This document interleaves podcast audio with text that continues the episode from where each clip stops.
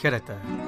You are listening to the Hearth of Hellenism podcast with your host, Angelo Nasios.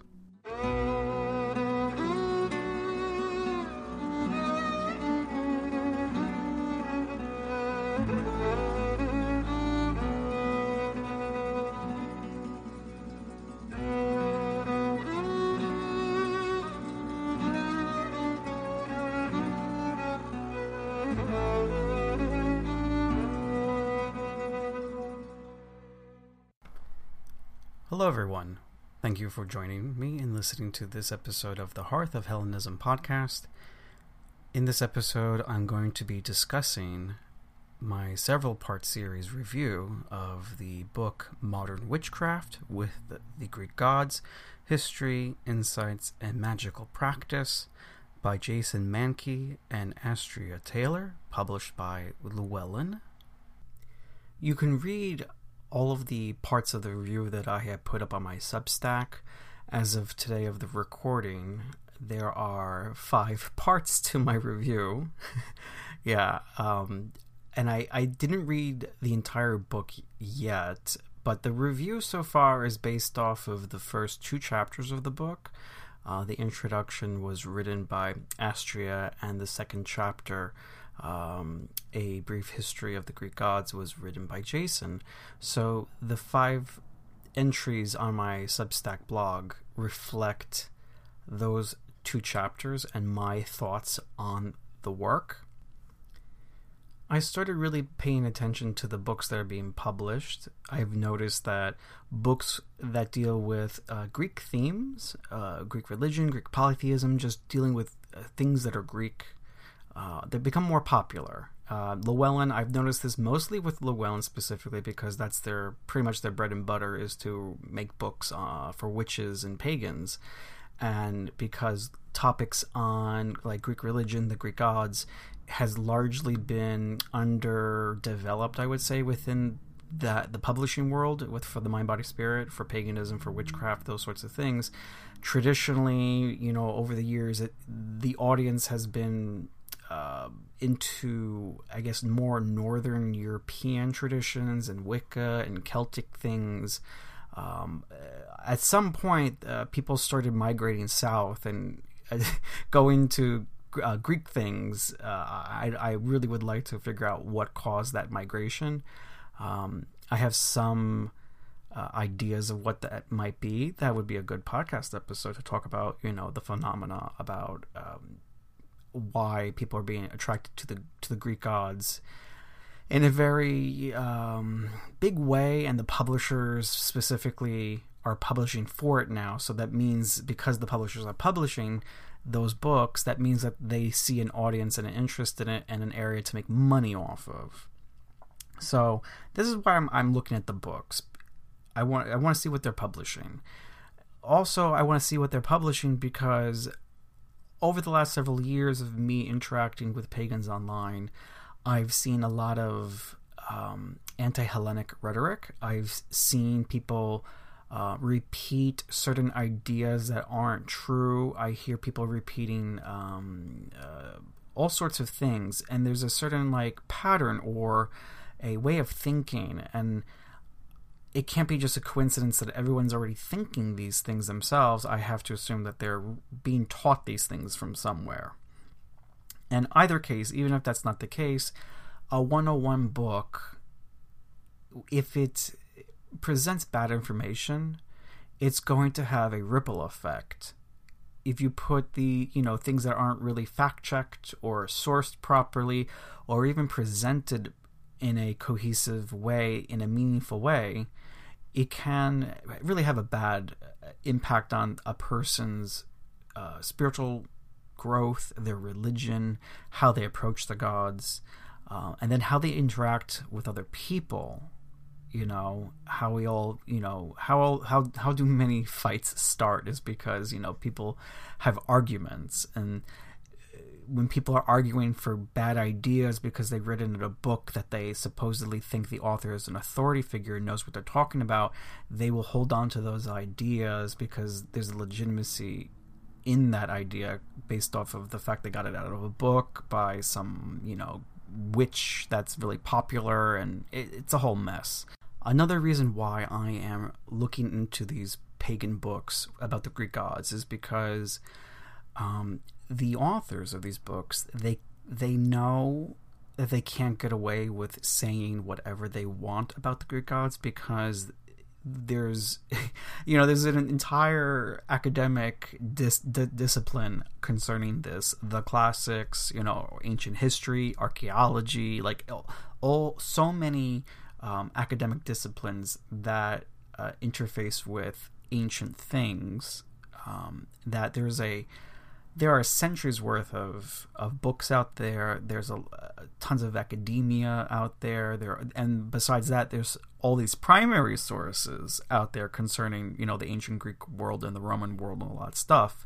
That usually isn't the case when it comes to um, I, f- I forget like the, the Norse religions, for example. There's a lot less source material, I believe. Um, that to be the case. I could I could be wrong, but from everything that I see online and people talk about, they talk about the lack of um, primary sources in those traditions. So people have a little bit more um, leeway in kind of inventing things, I guess, or you know, filling in the gaps, so to speak.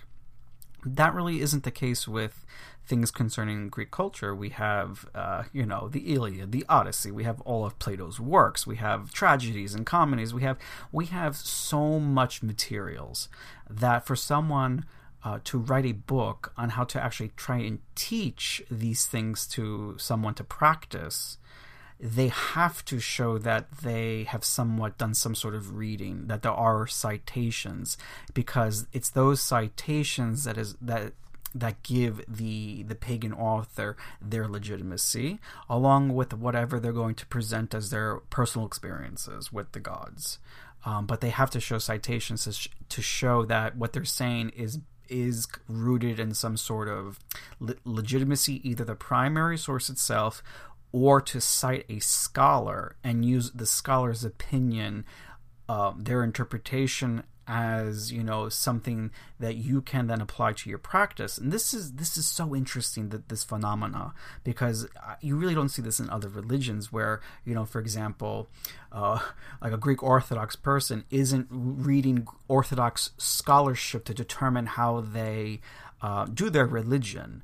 You know, you see a lot of this in, in pagan circles where they have to do a lot of homework in order to do their religion. And I just find this really interesting. And there's a good article out, out there by a classicist, Sarah Johnston. She wrote an article called Whose Gods Are These? A classicist look looks at neo-paganism and I highly recommend people to to read this article and I'll, I'll, I'll see if I can put that in, in a link somewhere in the description. But I do reference this in the first part of my review of the book, and the part of the article um, that Sarah writes. She writes, um, I quote, Neo pagans base their practices and systems of belief not only on the ancient sources, but also and even more directly on the work of those who study the ancient sources. That is, they create their religions by drawing upon on the scholarship that we produce. So part of my review of modern witchcraft with the Greek gods and any pagan book that deals with Greek gods is looking for how these authors, who are not scholars themselves but are practitioners, how are they using scholarship in creating their religions? I think that's very fascinating to understand how the sources um, that scholarship produces. Because remember, scholars, these classicists, ancient historians, archaeologists, they are not producing this scholarship for practitioners. They're not here trying to, you know, create manuals on how to be a pagan. So their ideas, you know, whatever they say, whatever uh, opinion that they give, interpretation that they give, it may be uh, very insightful. It may be relevant, and it may not be relevant. At the end of the day, we ha- we have to keep in mind that what what a scholar who isn't a practitioner, a classicist, who doesn't worship these gods, who who knows what their actual religion is, we have to be careful of what they say, how farly impacts our own thoughts as practitioners, and how we approach um, our our traditions concerning the gods. This is very important. And this brings me now to the the book itself. Um, I'm looking at this right here in front of me.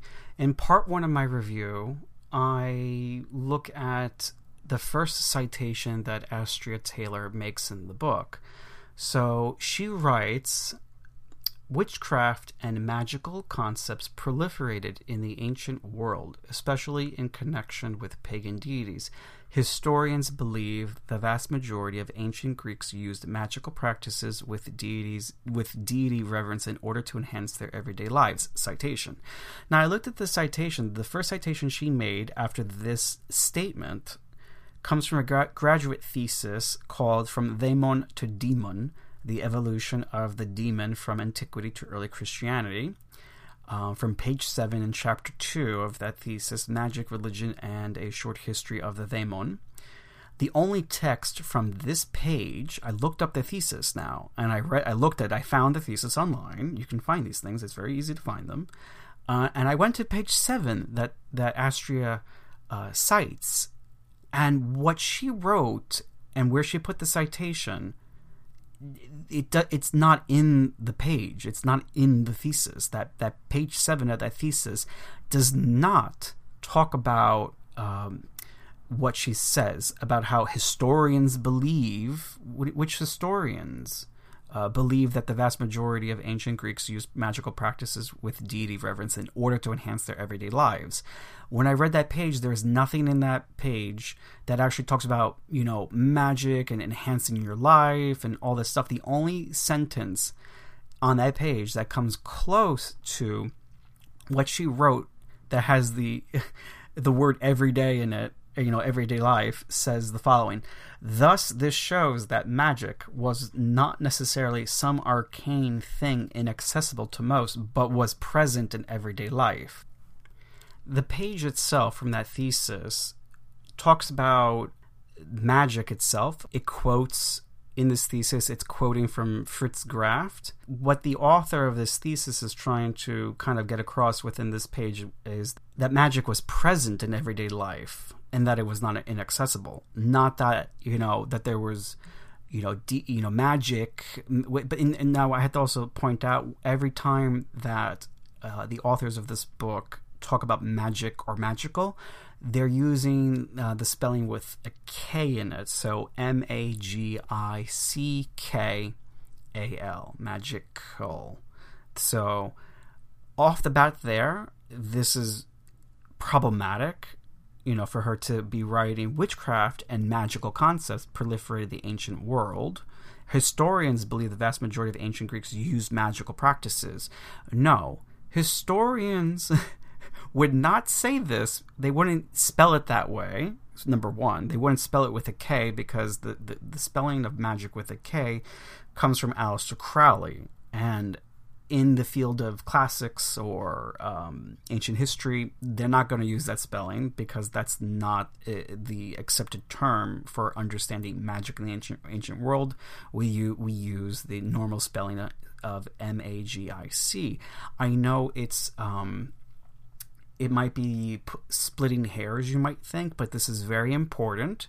And the reason why it's very important when you read these books to to read the, the words that they use and how they stitch together uh, sources, uh, academic sources particularly, and how that relates to the words they use. Because um, how Astrea or Jason, the two authors of this book, how they understand what magic is with a K, and what the reader uh, of the book understands what magic is, again with the K, is different than the scholar who is studying magic in the ancient world or magic as the ancients themselves understood it.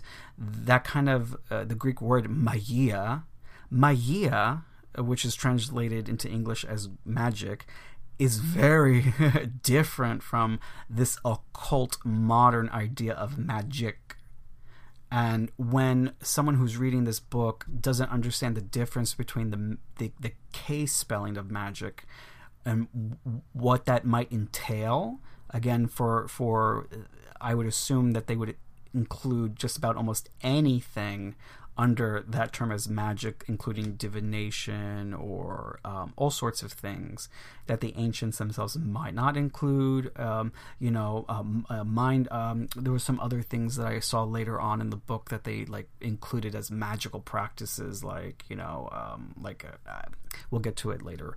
But it's just like this, this doesn't match what the what anything in academia or or the ancients themselves. So you're causing confusion. You're projecting onto the past your ideas of, of magical practice, and you're trying to uh, appropriate the ancients into your ideas that are not part of the ancient world. So this is very problematic, okay? So read part one of the review if you want a full account of those issues about the improper use of a source uh, and also the conversation over magic, you know, Magia, those distinctions. In part two of my review, I talk about um, Taylor's arguments. Now, uh, she she tr- does a lot of work trying to debunk um, her the argument she puts forward that people will say, "Oh, you know, there are some people out there." Who say you shouldn't do magic because um, the gods will punish you that the gods you know you know it's hubris to do magic and uh, you know uh, and i'm going to tell you why that is wrong. And so she tries to debunk that or to refute that by by the following. So she writes um, you know she she points to the the myth of icarus now she writes, although Greek myths document the gods punishing people for being excessively prideful, it was never for witchcraft or magic with a K. Remember, it's always with a K when they spell magic. One of the best known ancient Greek stories of pride and punishment was the story of Icarus. His father created wax wings for him, which allowed him to fly through the air just like a god, or so he thought, as Icarus started to fly toward the sun, the heat melted his wings, causing him to fall into the sea and perish.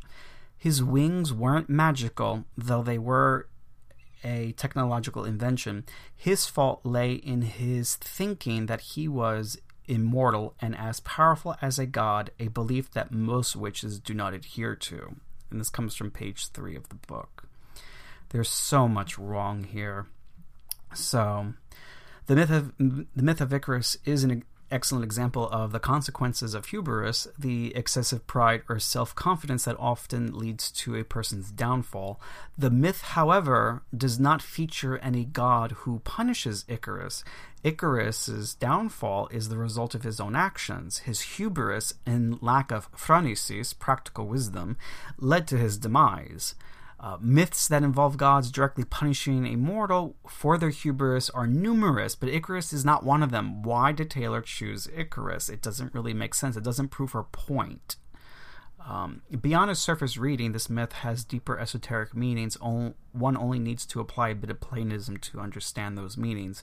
If you want to consult the ancients themselves on this myth, there are there is a good exegesis by Lucian uh, he writes in his book titled Astrology Icarus was governed by youth and recklessness and sought not to uh, sought not the attainable but let his mind carry him to the zenith. He came short of truth and defected from reason and was uh, precipitated into the sea of unfathomable perplexities end quote.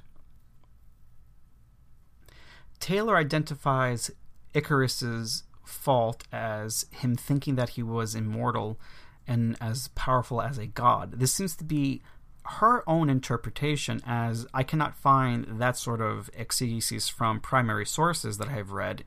Uh, the quote that I give is a good example of an ancient uh, accounting and explanation of Icarus. Um, there's no mention of Icarus thinking that he was immortal or powerful like a god. Um, so this is a good example of, again, a pagan book um, written by someone who isn't trained in the history of these things or the primary sources or how to actually do the research in the primary sources. It seems because if you're going to reference a myth, to prove your point, you don't think to find out if there's anything out there that the ancients said about Icarus? It seems not. It seems that, you know, the author decided to just reference the myth and then provide their own interpretation uh, to that myth. But how is the uh, how is the reader of this book supposed to know?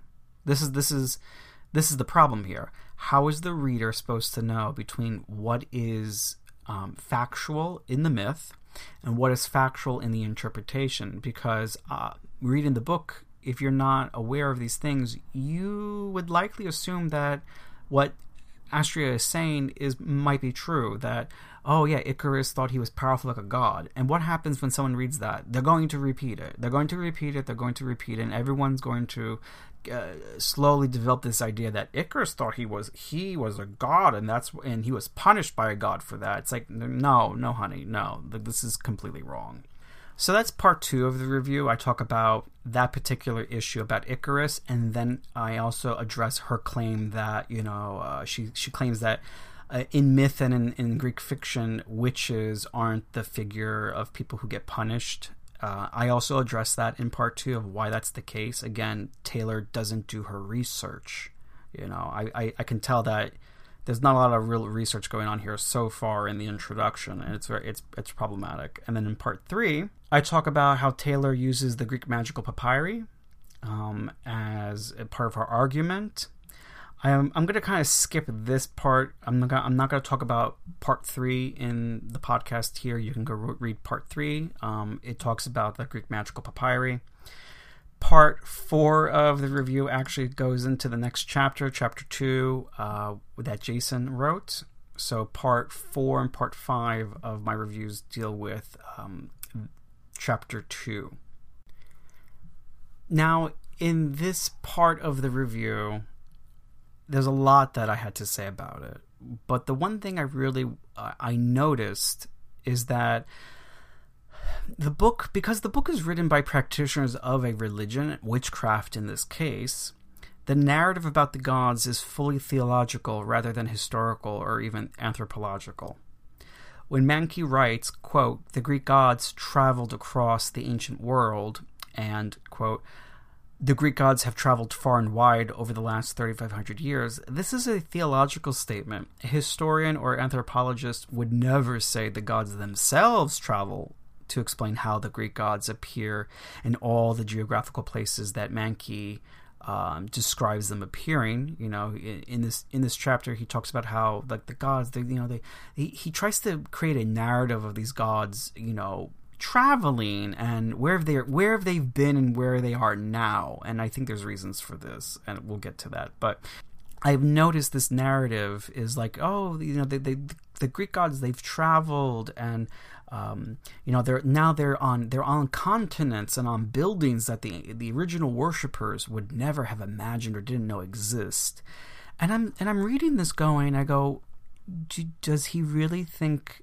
the fact that there are Greek gods on North America on public buildings, for for example, that that is because the gods did it themselves. Like, are are how are, are, really? I go. The only reason that though the Greek gods are on buildings in, in North America is because of colonialism, white supremacy, Eurocentrism, um, all of that and you want to complete and he wants to completely sidestep that and kind of be like oh these gods you know they just they just happen to just go places like are we really going to ignore the real reasons which is humans? People bring the gods with them. When people travel they bring their religions with them. But you really can't say that in the case of the Greek gods is because the people who you know put again like I just said the people who put up those statues or whatever are from they're colonialists. They're bringing their culture and their their the white supremacy and all that with them to where they're going. Uh, this isn't this isn't uh, you know the gods just wanting to like oh I'm gonna go to North America. I'm gonna put myself up on like on a building. Like come on. And then, then this, this, it got me thinking. I remember what what uh, said in her introduction. She she wrote, most historians agree that ancient Greece shaped the world that followed, and some of the best parts of our society may have come from the Greeks. It's our opinion that the Greek gods were behind these improvements, and they continue to evolve alongside humanity into the modern era. Page four. This framing made by the authors reminded me of an article called The Whitening Thief Latent White Supremacy in Percy Jackson. And in that article, they quote a, a section from Percy Jackson, which which explains uh, why the Greek gods are in New York City. On, on uh, you know, why is Olympus on uh, the Empire State Building? And it says here, the gods move with the heart of the West. What you call Western civilization is a living force, a collective consciousness that has burned bright for thousands of years. The gods are part of it. You might even say they are the source of it, or at least they are tied so tightly to it that they couldn't possibly fade, not unless all of Western civilization were obliterated. The fire started in Greece. Then, as you well know, the heart of the fire moved to Rome, and so did the gods. They moved to Germany, to France, to Spain for a while. Whether the flame was brightest, the gods were there. They spent several centuries in England, and yes, Percy, of course, they are now in your United States. America is now the heart of the flame. It, it is the great power of the West, and so Olympus is here.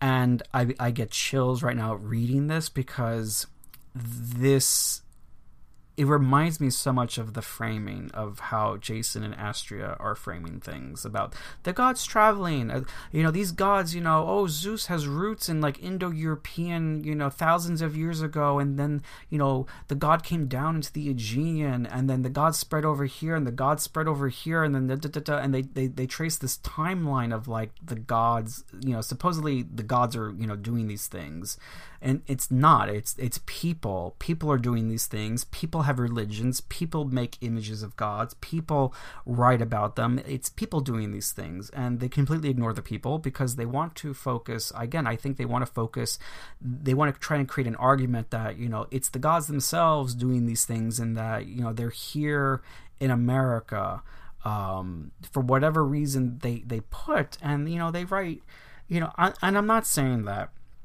the authors are consciously promoting white supremacy. I just think that they are completely blinded to the fact that the, that the ideas they put forward are rooted in white supremacy. So that is part four of the review. I talk about that and in a little bit of other things. Then in part five of the review, I'm still dealing with the the second chapter that Jason wrote, and I find it also all of this is just so problematic. Uh, he writes There are many ways to tell the story of how the Greek gods spread across the earth. But the one he doesn't really talk about is people. Okay? He doesn't really talk about people in any um, important way. But going back to the quote here. But in but instead of beginning our tale in the usual spot Greece, we've chosen to start in the heart of Eurasia, in present day in the present day country of Ukraine and surrounding in, environs. There, starting about 6,000 years ago, a group of people we today call Indo Europeans began spreading out across Europe and Asia. The Indo Europeans were not a racial group, but rather a cultural group. They lived primarily as herders of cattle, which necessitated their need to travel. Firstly, um, since this is a witchcraft book, I think it's overkill to go so far back in time to try and tell your, your history of the Greek gods, since you are not actually talking about Greek, god, Greek gods now, but hypothetical gods that may be the Greek gods' predecessors. Also, the practitioners who would be reading this book won't be working with these hypothetical predecessors. They're going to be working with the Greek gods, or at least what they think are, what they conceive of the Greek gods as being. So how does this really help the practitioner with their religion? I don't think this this sort of uh, narrative or presentation of history is really designed to help the the practitioner in their religion. It's there to really um, un-Greek the Greek gods to to diminish the Greekness of them, to try to again, I think that the large scale narrative that is being constructed in this book is that these gods, again, like the author is talking to the the reader, I think this is the implicit narrative or the what they hope that the reader picks up on is that these gods that you worship that we call Greek gods they are bigger than the Greeks. They stem before the Greeks. They go further back to people who weren't Greeks, and they've moved through history with all sorts of other peoples into the Renaissance, into the modern world, and and they include all sorts of things like Percy Jackson. They have a timeline. Jason writes a timeline of the Greek gods going back from like ancient ancient times all the way to like you know the publishing of Percy Jackson. Percy Jackson has nothing to do with the Persian Wars. Why is why why are those two events in history linked together in a timeline called you know a timeline of the Greek gods? It's it's it's utter it's utter it's insanity. I'm sorry, it's insanity. But anyway, that's what I really think what's going on here is they're trying to stitch this grand narrative of of these gods originating far away from Greece, far many years ago, and trying to make an argument maybe that the Greek gods as we understand them in Greece is sort of like partial story of things that it's not the full picture that you know there's there's there's been a lot before it and there's going to be a lot after it and we don't have to really be held bound by the greek part of it while still retaining the Greek names of the gods. Like I get it. Like if you're going to do that and you don't want to be shackled by I guess the sources and the history in which the gods were context in in their societies and by the people who worship those gods, you don't be if you don't be shackled to that, then give new names. Like, why are you still using the Greek gods' names? Why don't you use the Roman names? Use use the Roman names instead of Zeus. Use Jupiter. Like, why? What's with the attachment to the Greek names? I don't get it. So I just it's, it's it boggles my mind. Anyway, back to the book. What's what I find problematic with the whole Indo-European thing too is that Mankey is wrong to describe the Indo Europeans as a cultural group since it is a linguistic term. It's not a cultural group. Um, Mankey on this page uh, cites M.L. West's Indo European uh, poetry and myth. And so, what does M.L. West say in the book? So, this is page one of that book that Mankey cites, but uh, did he read it? He didn't cite it. Uh, he, he cited a different page.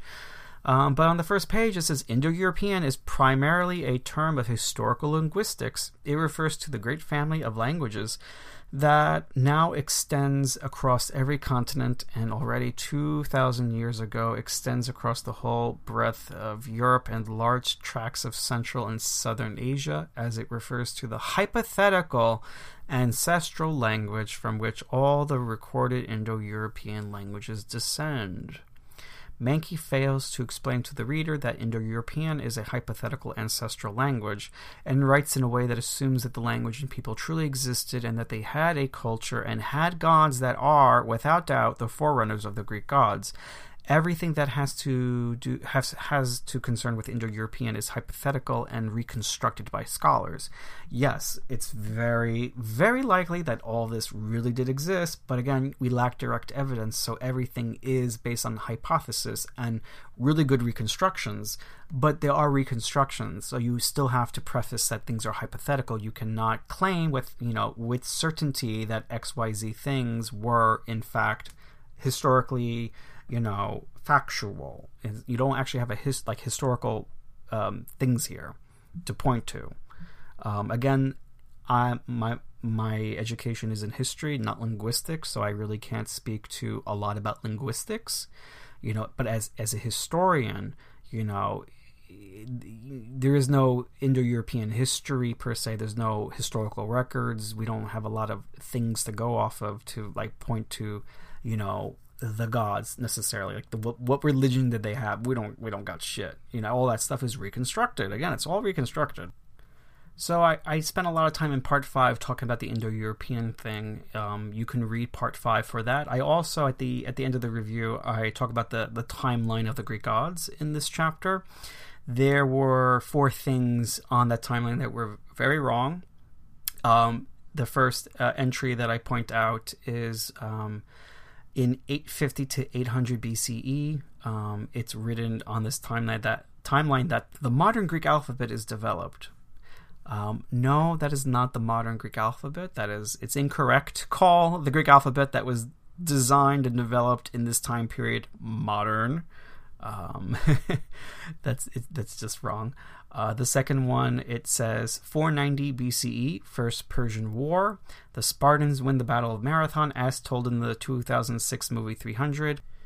Uh, this is this is wrong. Uh, it's the Athenians who won the Battle of Marathon with their allies. The Spartans were not all involved in this, and the movie 300 depicts the Spartans fighting the Persians at Thermopylae in 380 BC in the Second Persian Wars. Um, this is completely wrong. The next one it says uh, 285 CE, Emperor Diocletian splits the Roman Empire in two, creating an Eastern Empire and Western Empire. Uh, this is incorrect. Emperor Diocletian did not split the Roman Empire into two empires. Instead, Diocletian implemented the creation of the Tetrarchy, a system of government in which the Roman Empire was divided into four administrative regions, each with its own ruler. The four rulers were known as tetrarchs and were responsible for governing their respective regions. It was still one empire, the Roman Empire. And then this one I think is the funniest one. Uh, 476 CE. The Eastern Roman Empire is conquered by the Germans. Again, wrong. Um, in in 476, the last Roman emperor of the West, Romulus Augustus, was deposed by the Germanic king um, um, Odoacer. I, am so bad at that name. Odoacer. I'm sorry, Odoacer uh, who declared himself ruler of Italy. So um, the western portion of the Roman Empire fell, not the eastern. I really don't know how you really f- messed that up. Um, so yeah, that was uh, part five of the review. Um, again, I recommend you read all par- all five parts um, that are posted on the Substack to get a full idea of what we're dealing with here with this book. I've read some other things. I, I started I started reading some of the chapters on the gods themselves, and it's it's it's such a mess.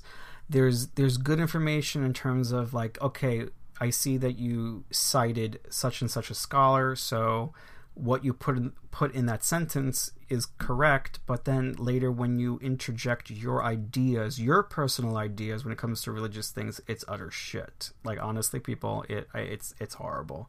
Um, I, I'm I'm contemplating whether or not I continue reading and reviewing the book, but at this time, I think I'm gonna put it aside because it it's it's it's a mess. It's really a mess. But thank you for listening, everyone. I wish you all the best and take care. Until next time.